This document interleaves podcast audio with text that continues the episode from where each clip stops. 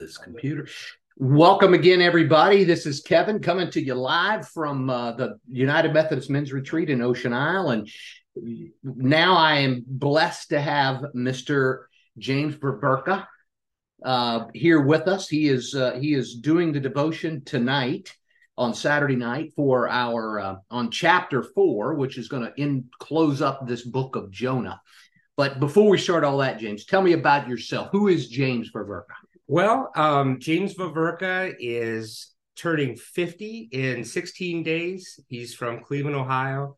I have a wife of 25 years, Jennifer, and two daughters, uh, Alexandra, who's 22, and Abigail, who's 18.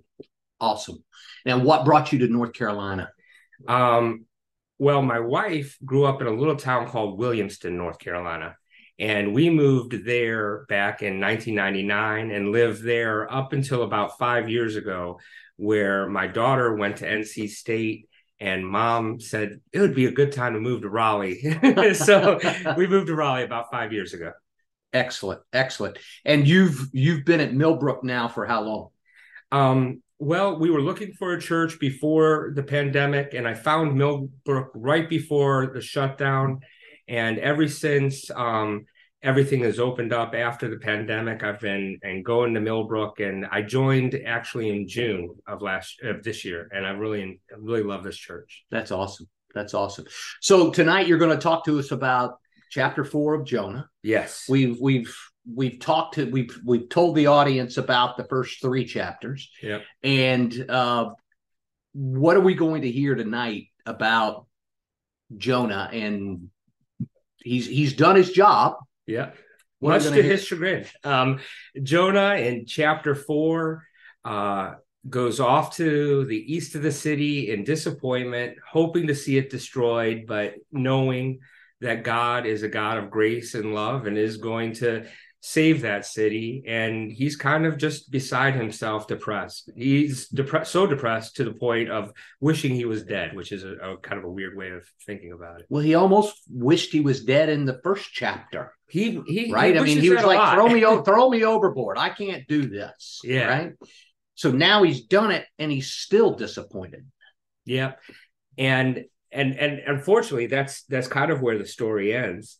So but what what what causes us after we see this grace that God has save his life, save the men that were on the ship,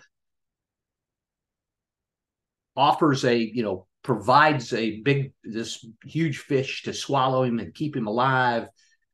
Yeah. He agrees to do what God's asking to do, but what what causes us as men to hold this grudge to say no?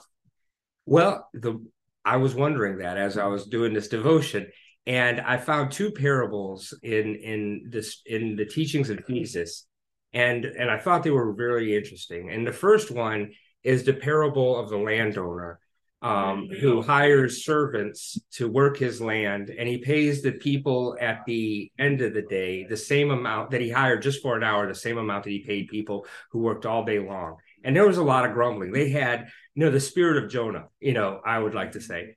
And the jesus's answer to that was i've done a good thing. That the the land the landowner's answer was that he's done a good thing and that um you you should be happy you know that you were paid fairly. And in the at the there the first shall be last and the last shall be first. And that just confuses you know what we think. And then another parable that i looked at is a, a very familiar one but the parable of the prodigal son. Mm. and you've got that situation with the older brother who is he's just disappointed. You know the younger brother does not deserve in his eyes what the lavish love that the father is giving to him and and he kind of has the same kind of spirit of jonah. You know there's a lot of people in the bible who see god's generosity and see god's grace poured out to people and they're they don't like it because they don't think that the other people deserve it. And the way the, what i came to is i and i think what the answer is is to develop a spirit of generosity and a spirit of um to, to have a sense of appreciation. The the people who are forgiven much, like Nineveh, we have to remember that we're forgiven and that God's grace is not deserved. It's a gift. It's a gift to everyone. And the way I think the answer for Jonah and the answer for us when we have those feelings where we are questioning God and God's choice to give grace and and love to people we find undeserving, the answer is to really realize that that we're undeserving too and that we're getting that same grace. It's it's amazing how things tie together, James, because I'm I'm working on a study uh, written by Adam Hamilton on the Lord's Prayer. And he breaks it down and and that very first line, our Father who art in heaven. Now, when I'm by myself, am I should I pray my Father mm-hmm. who art in heaven? And Adam does a wonderful job of explaining it that this is a prayer that while you may be in the right relationship with God, your pro, our prayer, this prayer that he's that that Jesus has taught the disciples to pray, is for all, right? Just so what you're talking about, we we live in a world that says it's all about me. Yeah. Right.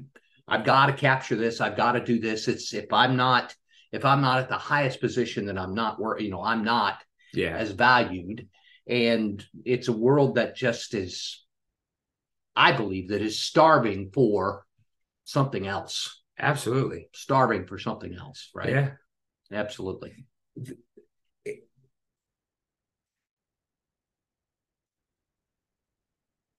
Well, I, what else do you have from the uh, from your devotion that you that you're going to share with everybody tonight?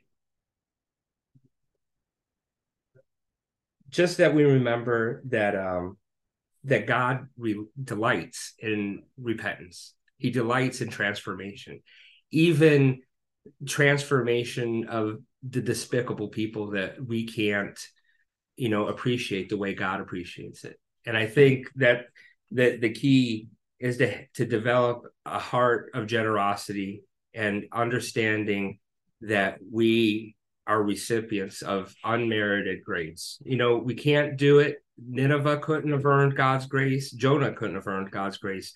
It's a gift that you accept. And when now, Nineveh accepted it, I'm going to go down a path that I probably shouldn't go down.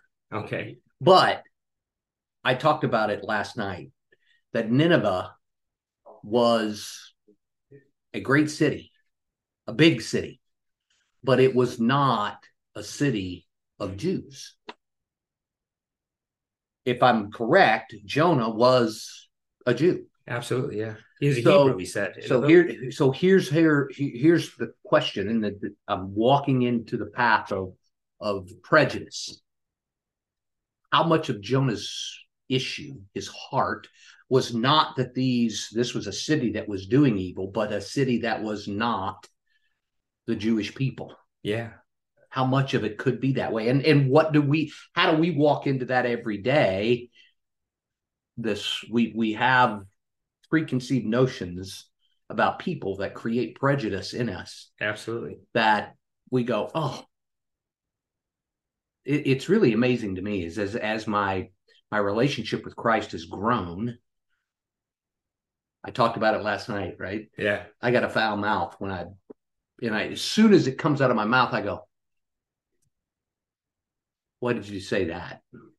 Why did you say that? Yeah. It's not necessary.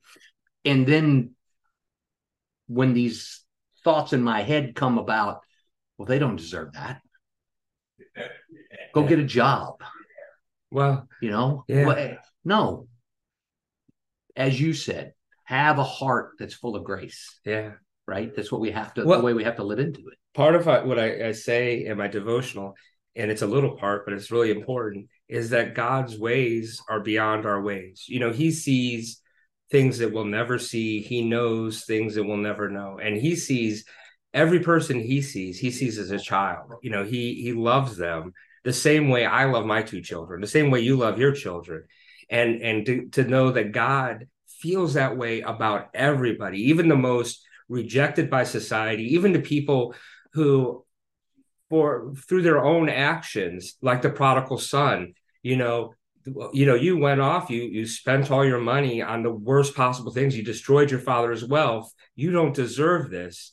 But that father didn't see his lost money. He didn't see, you know, all the terrible things his son did. He saw his son who was dead alive again and he rejoiced. And he brought him a robe and he gave him a ring and he slaughtered a fatted calf. And the older brother is like he doesn't deserve that.